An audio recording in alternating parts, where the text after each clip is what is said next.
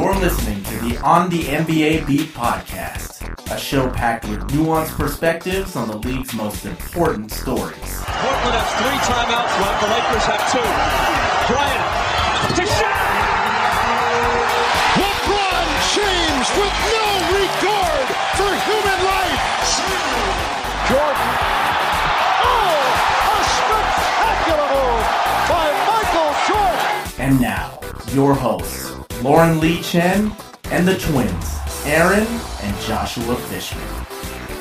The Houston Rockets and Los Angeles Lakers, presently tied at a game apiece, are just beginning what figures to be a long and competitive series, and we're back on the NBA beat to dive into the intriguing matchup. I'm Aaron Fishman. Thanks for tuning in. Ahead of Game 3, today's guest, reporter Salman Ali, graciously took the time to share his analysis of the Rockets, the team he covers for the Red Nation Hoops podcast, ESPN 97.5 FM, and his very own Substack newsletter entitled State of the Rockets. Salman, who's also a general NBA reporter for Clutch Points, still has the Rockets edging the number one seeded Lakers in a seven game battle of opposing styles, which he's dubbed Big Ball versus Micro Ball. In our conversation, he'll explain why he believes the Lakers are vulnerable to the upset and what makes the Rockets so difficult to beat. But first, we begin with why Houston may have a problem if Russell Westbrook attempts seven threes or commits seven turnovers again, both of which he did in the Game 2 loss. Without further ado, let's get to the in depth and wide ranging discussion. Salman, it's really good to have you on. I realize you're not in Orlando right now, but I know you're extremely busy with games every other day and media availability when they're not playing. Thanks a lot for joining me. Yeah, for sure. I'm happy to be here, man. I think Russell Westbrook is a, a natural starting point. He's kind of a lightning rod. We've seen it just through the first two games. He possesses boundless energy, as you well know, but appears out of control at times, or at least not harnessing that energy for optimal use. And he admitted as much after the game two loss, saying, Right now, I'm just running around. I've got to look at film and figure out how to be effective in your mind, how is he most effective? How, what what can they do to to harness that energy? So he attempted like four threes in game two, and that cannot happen. So he's shooting those threes because the Lakers are trapping James Harden, and, and the Rockets haven't seen a trap since the regular season. What they normally do in that situation is they give it to Russ off of the catch, and he's attacking the basket and finding shooters. And for some reason, he feels the need to shoot and he's just not effective there. I mean, we all know what Russ's game is. I mean, if any, if everybody listening to this podcast probably watched the NBA for the past ten years, I mean, his game is pretty simple: attack the basket, find shooters, try to get to the cup, draw fouls. It's it's not a complicated uh, scouting report for Russ, but for some reason, he has the tendency to stray away from that and he can't. I mean, he just can't. And he he had, he had like seven turnovers last night. That's that's just him. I think this is my theory. He just came back from a quad injury. He hasn't played basketball in a while. Mm-hmm. I think that's him getting his handle correctly. I went back and I watched those turnovers on film, and he, it's not him like throwing a bad pass, like a chaotic, out of control pass. Like that's that's the normal Russ turnover. He only had two of those. yeah, uh, and he had he had a travel. So those those are like th- three normal turnovers. The four other turnovers were just him like literally losing the basketball while he was dribbling. So I, I think that's just a, a case of him not having his rhythm under him. That's a really interesting observation. You tweeted also last game during the game two loss that the Lakers are cheating off of him to Right. double Harden, and he hasn't done anything to make them pay for it. But going along with the point that you just made, if his handle is on point and, and he's comfortable there, it's easier for him to attack the basket smoothly, not turn the ball over, maybe even get to the line. He hasn't really been drawing that many fouls, whereas it seems like he's settling a lot for threes. Yeah, I mean it, it, is just a case of like when teams do that, they want Russ to shoot. Like there's a reason LeBron is standing damn near at the free throw line is because he does not respect Russell Westbrook as a three point shooter, nor should he. he is sacking off to help if Russ chooses to attack the basket. And listen, he's still going to collapse the defense even if he drives and defenders are already back there. And when that happens, there's going to be an open shooter because the Rockets do a really good job at spacing the floor. And even if there's not an open shooter, the defense is going to be two or three steps late. So there's going to be a secondary pass off that Russ pass to find an open shooter. And the, and the Rockets have been pretty good at that at like that second, you know, zing zing pass, right? Like at, right yeah. after Russ Russ attacks the paint, kicks it out to a shooter. That shooter finds another shooter that's actually open, and that's that's a good shot. That's a good offensive possession. But what what, what Russ is doing right now is right off the catch, he's taking the three point jumper, and that's just not him. That's not his game. I mean, we know what Russ's game is. Like again, it's yeah. not it's not very complicated, and he is not Chris Paul. He is not um, Damian Lillard. He is he is Russell Westbrook. We know what Russell Westbrook's game is, and it's not that. I know you agree with this, and I'm not bold in, in taking this stance, but my long-standing pet peeve about his game is that he's taken too many threes for his ability from beyond the arc. But he really improved with that, with his decision making was more disciplined this season. And um, I'm curious what you think. I assume it has a lot to do with the Rockets' philosophy on efficient shot taking and letting the three point shooters take the threes and um, just attacking the basket. He's also probably the only Rockets player that you want taking mid range shots. Is it just a little bit of a regression because he's so wide open and, and maybe he has the supreme confidence that he can hit them in key situations, but he'd just be better served dicing up the defense and creating more openings for outside shooters by penetrating? I think when the Lakers started trapping the Rockets yesterday, they were startled and they hadn't seen that defense in a long time.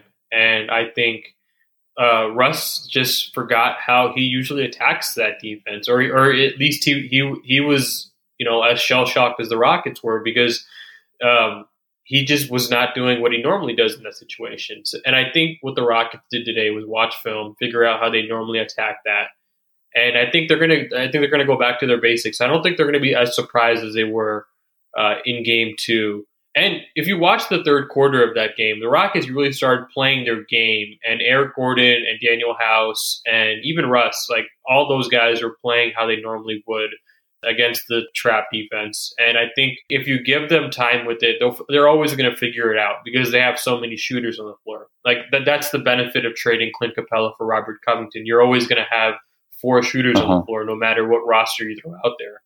And even if Russ is out there um, on the perimeter, forcing that defender to sag off, there's still going to be a way to break the defense. It's going to take a little bit of, bit of patience and a patience on Russ's part to just let the game come to him, let that secondary pass come to him, and um, it's going to be interesting how they how they choose to tackle it in Game Three. I think they'll be better prepared, and I, I think the turnovers is definitely going to be something to watch with Russ in Game Three, or whether or not he has his handle right under him.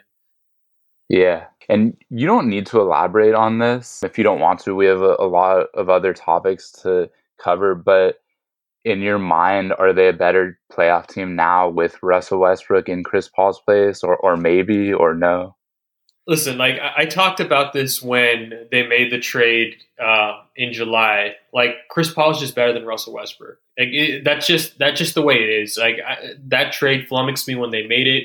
it. It still flummoxes me now. But if you're a Rockets fan, or if you're someone in the Rockets organization, like still talking about this trade, I don't know what the point is. You can't go back in time and reverse that decision. You have rest mm-hmm.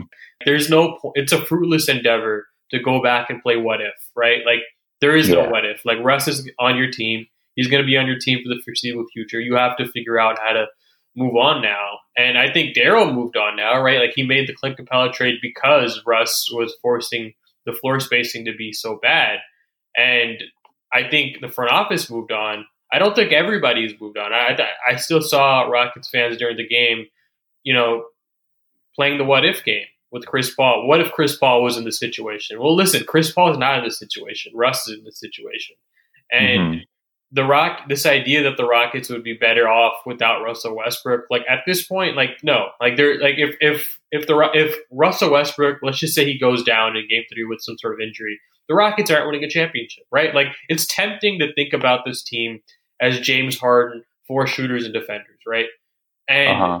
That, that that is a very effective team, right? Like we've seen teams like that be very good for the Rockets, but it, that team has a ceiling, right? And against yeah. this specific Lakers team, you just need you need players that are able to make improbable shots. And Russ is, you know, d- despite what you, what anybody may think of him, right? Like he is still that kind of player. He makes improbable shots, shots that other average role players aren't able to make.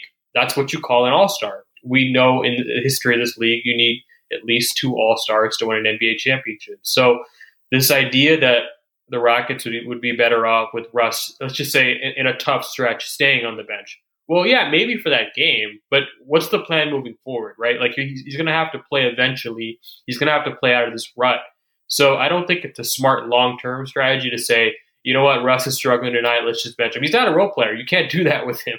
Uh, you have to let him play play his way out of it, and you have to hope he does because again, without Russ, the Rockets point blank are not winning a championship. They're not winning the series without Russ.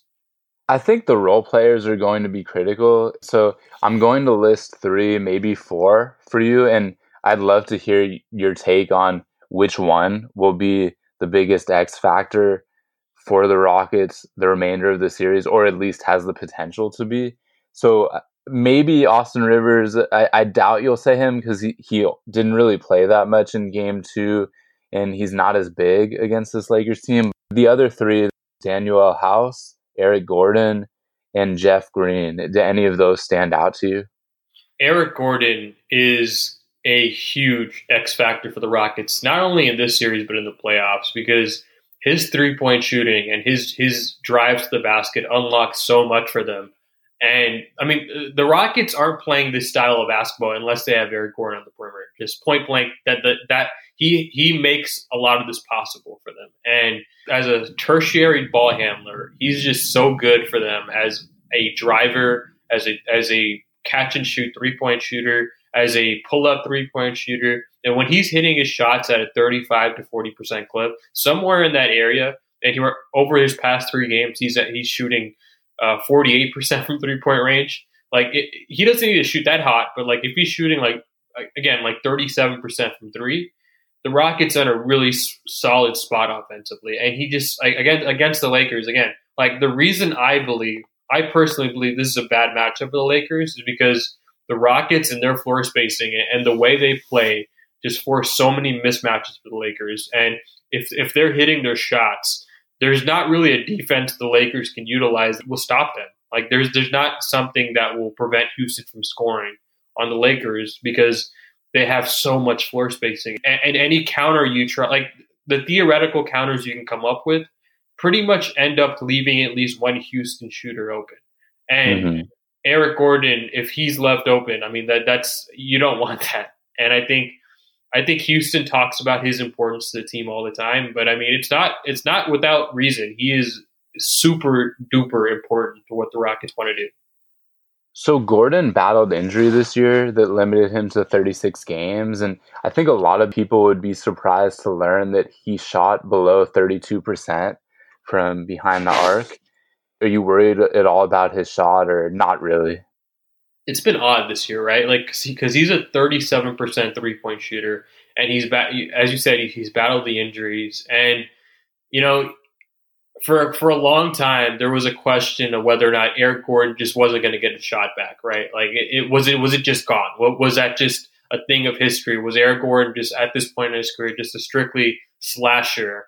And if that was the case, like the Rockets were screwed, right? Like they, they just they had no chance at uh, winning this winning this title. And I think what you're looking at right now is probably closer to what Eric Gordon is than what he was during the regular season because he, I don't know what was going on with him. I'm, I'm guessing it was just the constant strain of injuries and just coming back and not finding your rhythm and then getting getting hurt again when you finally find your rhythm. Like it was like a constant back and forth with that. And I would just draw on the larger sample size. For his career, he is a 37% three point shooter. I think he's probably closer to that than what he was during the regular season. Mm-hmm. Would you like to say anything briefly about Danuel House?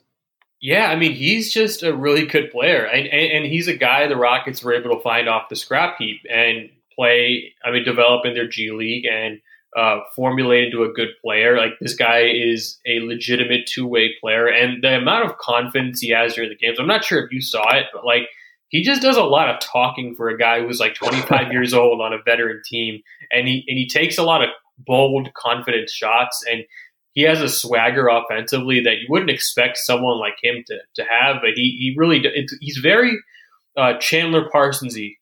If you guys remember the mid 2000 Rockets, right? Chandler Parsons kind of played that role for the Rockets in terms of the irrational shot taker, and he is very much that for the Rockets offensively. Uh, not as good of a passer as Parsons was, but very much the kind of shot taker he was. And he is a good ball handler for a wing player. And as a defender, he is growing. He is he has his moments of inconsistency defensively, but in the playoff, he's been very good. Uh, he's handling tougher assignments off of switches really well. Like like the Rockets obviously switch everything defensively, and he's had moments on LeBron James, and he's done fine. He's done everything you could ask of a young player like him. And I'm not sure if I should even call him young at this point. He's like 20, he's 25 years old. Like that, that's like a that's like a solidly average age for an NBA player. But yeah, he he's been Houston's pet project over the years. He's from Houston. Uh, Coach John Lucas has known him since he was a teenager, and it's been interesting to see him grow and develop into the kind of player he's been for the Rockets. Yeah, and he has a really good contract too, less than four million a year, and he's under contract for two more years too. And he had an interesting quote today. Uh, he said, "Yeah, I've been slept on heavily with a pillow and a blanket." So, so he, this guy can talk too, which which is great for someone like me. Sounds like a rap lyric. right. Um, so the size speed dynamic, I think, is the central thing that people are re- were really talking about coming into the series, and I think it's definitely played a role through the first two games. So um, after the Lakers lost Game One, LeBron James was quoted as saying, "We got a feel for their speed, and we should be fully aware of that going into Game Two. And it really seemed like they were. Rondo, I thought, was phenomenal in Game Two and just brought energy that it didn't seem like he brought as much in game one, or at least it didn't make as much of an impact. But how do you assess the size speed dynamic and which team will have to adjust more to its style of play, or will neither team adjust and it's just going to be a matter of which team imposes its will better? Yeah, if the Lakers continue to play two bigs against the Rockets, two traditional bigs, I don't like this matchup for them and, and, listen, I, have been someone who's been skeptical of this Lakers roster pretty much since the offseason. I, w- I was obviously super excited for them when they traded for Anthony Davis, but then they then they signed Rajon Rondo, then they signed JaVale McGee, then they signed Dwight Howard, and then midseason they, they go and sign Dion Waiters, and I'm just like, really? This is the roster you cobble together uh, around Anthony Davis and LeBron James? And listen, to their credit, it's worked really well throughout the regular season, right? Like they've been – an awesome defense in the regular season and a good uh, a good enough offense. And they were on their way to winning 60 plus games before the shutdown. And i just i still in the back of my my, my head i cannot shake this feeling that against a team like the clippers and the, and the rockets like those two teams in particular they they have the ability to knock this lakers team off just because of how bad of a, a matchup they can be on the perimeter for them. Like they they have just a limited amount of capable wing defenders. Like you're talking basically KCP, Danny Green, and Alex Caruso, right? And mm. Dan, Danny Green's a solid defender, right? We know this, but he's lost step since he was with the Spurs. Alex Caruso is really good, but he's not he's not good enough to defend James Harden. Good. KCP is inconsistent. Like the, these are shaky defenders for the for the Lakers to be throwing up against uh, James Harden, Kawhi Leonard, Paul George, right? Like, and I think against the Rockets, there are just so many players the Lakers cannot play in this matchup. Like, they just cannot play JaVale McGee. They cannot play uh, Dion Waiters. They cannot play um, Rajon Rondo. Like, they're, they're, they're just players you can't play in this matchup. Dwight Howard, probably, too. Yeah, but here's the thing: their rotation's going to be too short, so they're they're going to have to play some of these players. And I think that that's what that's why this team presents so many mismatches for the Lakers. Like they just they just have a plethora of players that cannot play in the series, but they're going to have to play in this series. And I, and listen, like Rajon Rondo had a good game too. Uh, we saw how he played in game one. Uh, and there's going to be games like the Lakers are just good enough to force this to be a long series.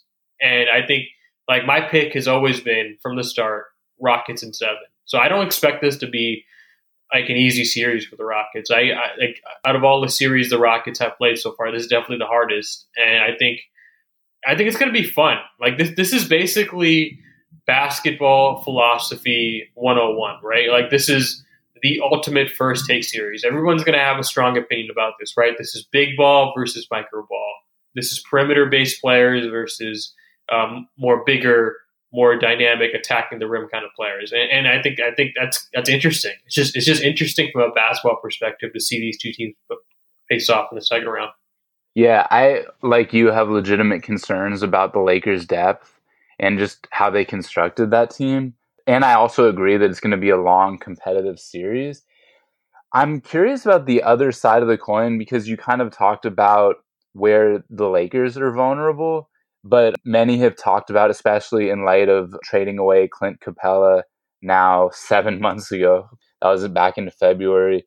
And they acquired Robert Covington in that big four team deal. They kind of went, they did go all in on this small ball approach are you at all worried about combating the Lakers' size, particularly Anthony Davis? I know PJ Tucker has done a really admirable job on Davis, and the Rockets are playing good team defense. But talk a little bit about that side of the ball. Well, listen, I'm not worried because I'm not a Rockets fan, right? Like, I have no stake in the series. But as far as for the Rockets, uh, sure. I mean, yeah, offensive rebounding can kill them, right? Like, we've seen games in the regular season where offensive rebound has been their depth now. And if the Lakers do a good job at attacking the glass, for sure they can find an advantage there. But how much of an advantage can you find, right? How much of an advantage can you find versus the Rockets versus what advantage the Rockets can find on the Lakers, right? And like if you look at the series rebounding totals, the Lakers only have they're only plus six in rebounding, right?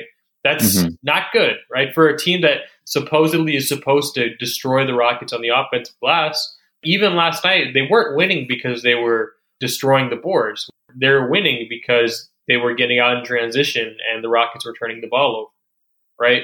And yeah. if, if, the Rockets are, you know, careful with those things, right, which are big Fs, because this, this Lakers team is very good in transition.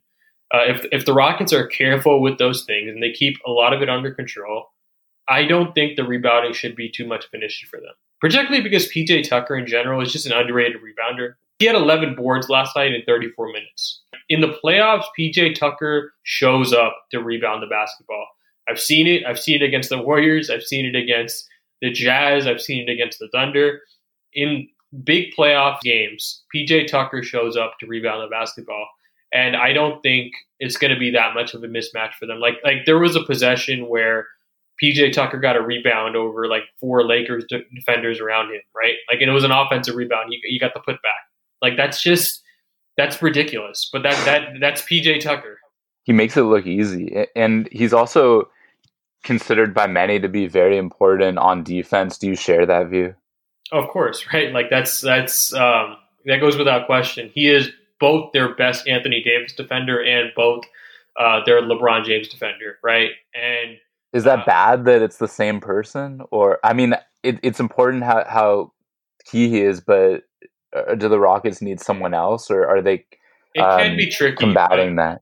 It can be tricky, but I, I would say they have a, a, pretty good amount of perimeter defenders, and they're they're throwing Eric Gordon on, on LeBron right now, which is definitely something unique and something surprising when Mike D'Antoni first said that. Um, but it's been okay, and the Rockets switch everything, and, and and it seems like LeBron is uh, going to want to run more pick and roll eventually in the series. And if he asks for an Anthony Davis pick, guess who gets switched onto him, right? Like that's going to be PJ Tucker. And I think it, it, can be problematic that PJ Tucker is having to defend both guys, but I think against Anthony Davis, he's done a good job, and against LeBron, like I think you look at guys like Danuel House, Eric Gordon, Robert Covington, they have more than enough guys to do they're listen, no one's going to stop LeBron, right? Like LeBron is LeBron. But in terms of just keeping him under control, make sure he doesn't have like a 40 point piece on the Rockets. Like they Uh-huh. have they have good enough defenders to keep, to at least keep him under that mark. The Rockets ranked 16th in defensive efficiency during the regular season before the bubble, so just middle of the pack. But it's just kind of a small sample size, but I think important to note that they ranked seventh of 22 in the eight regular season games in Orlando. And um, they now are third in defensive efficiency in um, the playoffs, but they were first uh, before game two. Um, but anyway, what are you seeing from their defense that's enabled them to improve as a unit? Yeah, this is beyond frustrating for someone like me who has to like deeply analyze them during the regular season and then uh, make predictions off that sample size for the postseason. If you go back to last year, they did this again. Like they, they were 17th in defense in the regular season last year, and then they were seventh. No, they were sixth in the playoffs last year. So they did essentially the same thing this year. I don't know what it is. I asked Mike D'Antoni about this yesterday, and what he said was they seem to try harder and they seem to pay a greater attention to detail once they get to the playoffs. And I guess that's the case with veteran teams like the Rockets. Like they just don't seem to care during the regular season about playing any defense. And then once it comes to the postseason, guys like PJ Tucker, guys like James Harden, guys like Robert Covington seem to step up and play at their best defensively. And um, it, it, it, does hurt them in the regular season because they do lose seeding advantages, right? Like they're playing the Lakers in the second round versus a team like Denver. It's a, both a good and a bad thing, right? It's good that they do eventually show up in the postseason, but it's it does hurt them in the postseason in that they don't get ideal matchups. But again, I'd be interested to see how long this holds up, right? Like how long do they stay in the top five? Because they did play Oklahoma City in the first round, who is not the greatest offensive team. They're they're an awesome clutch offense, but they're not the greatest offensive team. A lot of what your defense is in the postseason is who you play, right? So mm-hmm. I, am interested to see how how much that carries over to this round. Although in game one they did play pretty well, and third quarter of game two they were really good defensively. So I do think they're better. Uh, how much better is still up in the air. I would say. Okay, this is kind of irrelevant, probably because it was a completely different Rockets team. But I find it fascinating how everyone pretty much forgets that two seasons ago in the 2017 18 season, the Rockets were the seventh best defense in the league. Everyone assumes, national broadcasters included, that the Mike D'Antoni, James Harden teams have just always been bad or mediocre on defense. But they were they were elite that year. But anyway, um, related to that, before we move on, do you see a slight improvement in at least his defensive effort, James Harden? The block that saved the series against the Thunder got a lot of attention, and it seems like when he wants to try on defense, he's he's not bad. Yeah, um, so I'm glad you brought up the 2018 season because that was actually the best defense I've seen James Harden play up until this point, right? Like, I, if you if you look if you go back to that season, like that was probably the best basketball James Harden's ever played. 2018 Rockets, right? Like he was he was ridiculous. Like on both ends of the floor, he was ridiculous, and that was his MVP season. Defensively, like the reason the Rockets were so good was because everybody bought in that year. And this year in the postseason, everybody's bought in, including him. What I always look for is James Harden engaged, right, in fourth quarters. Does he have his head in the game? Is is he trying hard on both ends? And while he may not be always offensively good in these fourth quarters, he is trying very hard defensively. And I think that that's probably what's most important is he doesn't just phase out like he did in game six versus the Spurs or game uh, five against the Warriors in 2015, right? Like he doesn't just like mentally check out, and I think that's important for the Rockets. Like, like they get his full effort, and while he may not shoot the ball particularly well, he'll still have the defense to, to lean back. Stay tuned. We'll be right back with more show.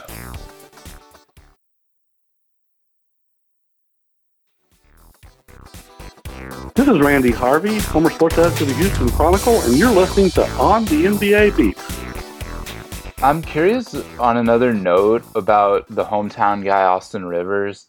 He's so inconsistent, it seems like.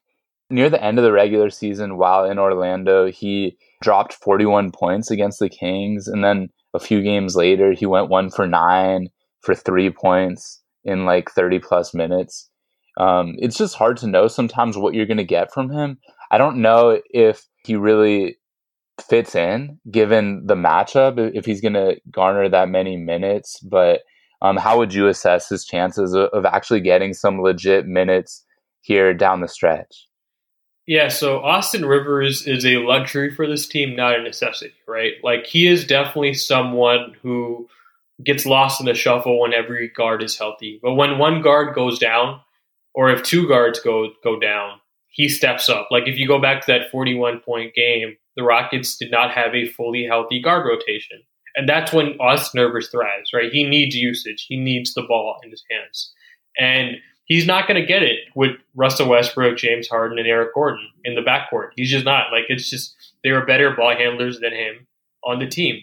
And so I am sympathetic to that, but uh, I think he's on this team strictly for defense. And when someone goes down with an injury, he is someone you definitely like to have in the waiting in the wings, basically. Like if Eric Gordon goes down with like an ankle sprain, right? like it is good to know for the Rockets coaching staff that they have Austin Rivers to lean back on because he is a good enough player to carry you through those kinds of games. This has been an absolute pleasure. You're an encyclopedia of Rockets knowledge. I just have one last question before I let you go and get back to work preparing for game three. It's about Mike D'Antoni and his future coaching the Rockets. His contract expires after the season ends the Pacers were cited as one team that's expressed interest. I thought for sure if the Thunder eliminated the Rockets that he was gone, and I still think that uh, if they have a poor showing the rest of the series, that that it's possible that the Rockets move on from him. What's your opinion on the future of the D'Antoni experience in Houston? how did I know this was going to be your question when you said you had one question left? um, like, yeah, th- I've been asked this on every podcast that's brought me on, right, or radio show, whatever, right? Like, this is always a question I get, and what what I always say is like, the postseason matters, right? Like, what the Rockets do in the postseason is highly indicative of what they do with their coaching staff, and that's the case with any NBA team winning to win a championship, right? What they do in the postseason matters. I, I was definitely on the same page with you. If they lost the Thunder series, I thought Mike was gone. With James Harden getting that block against Lu Dort, like I thought that not only saved his reputation, it saved Mike's job, right? Like that was a huge block for many reasons.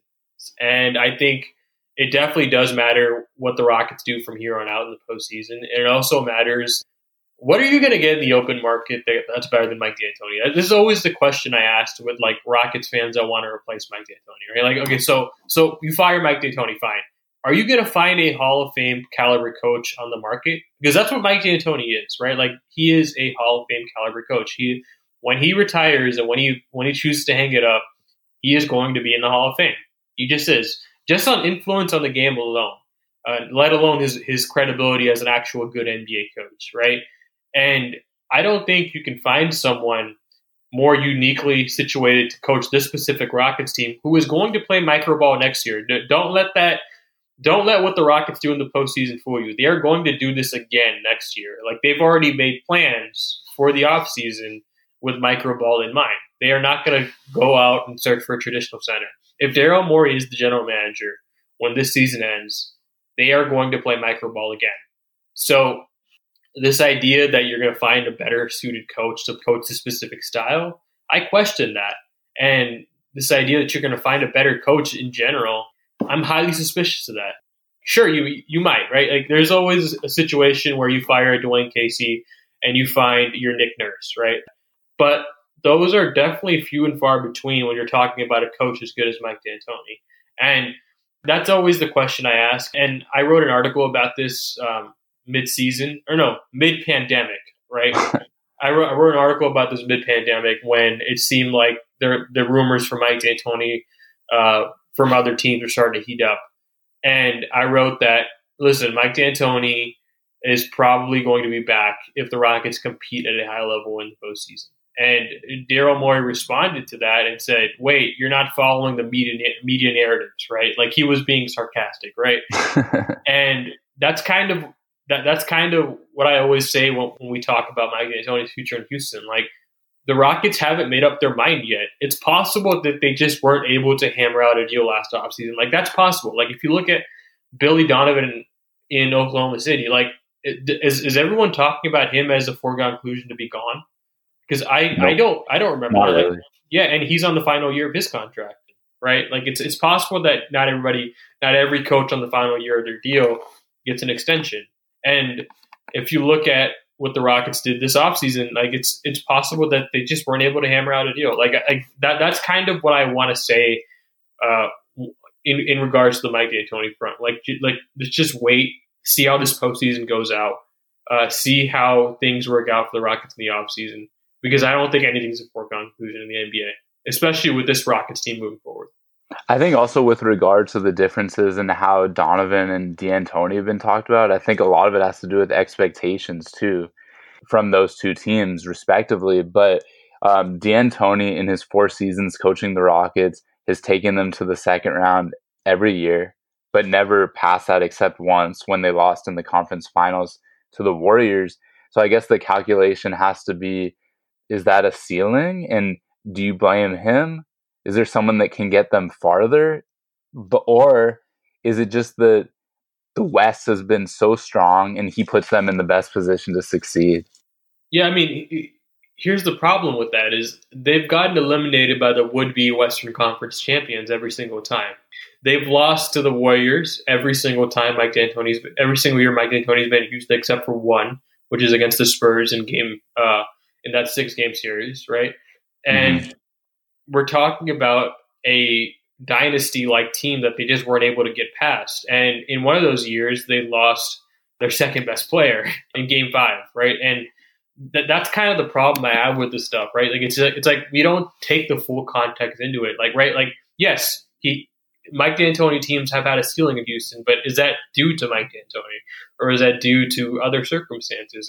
And it's a small sample size too. There've only been three postseasons, and, right? And if you can look at what the Rockets did schematically in all those series, like, is there something that you would have preferred Mike D'Antoni did? Is there something like that you feel like, damn, Mike D'Antoni made a big mistake here, right? Whereas if you look at a coach like maybe like Budenholzer, right, like with with the Bucks, like there are specific mistakes you can point to, like Giannis should be playing more minutes, or uh, the Buck should be trying X or Y, right? Like there are specific things you can point to. I'm not sure if you can do that with the Rockets, right? Like there was one series where against the Spurs, like you could say, yeah, perhaps Mike D'Antoni should stretch the rotation out a little bit when Nene went down, but like that's like one minor detail in one series that was two years ago, right? And if you go to if you yeah. go back to the Warrior series, like I mean, I'll just ask you, like, do you feel like watching those series? Do you feel like if you were the head coach of that team, you would have done something differently.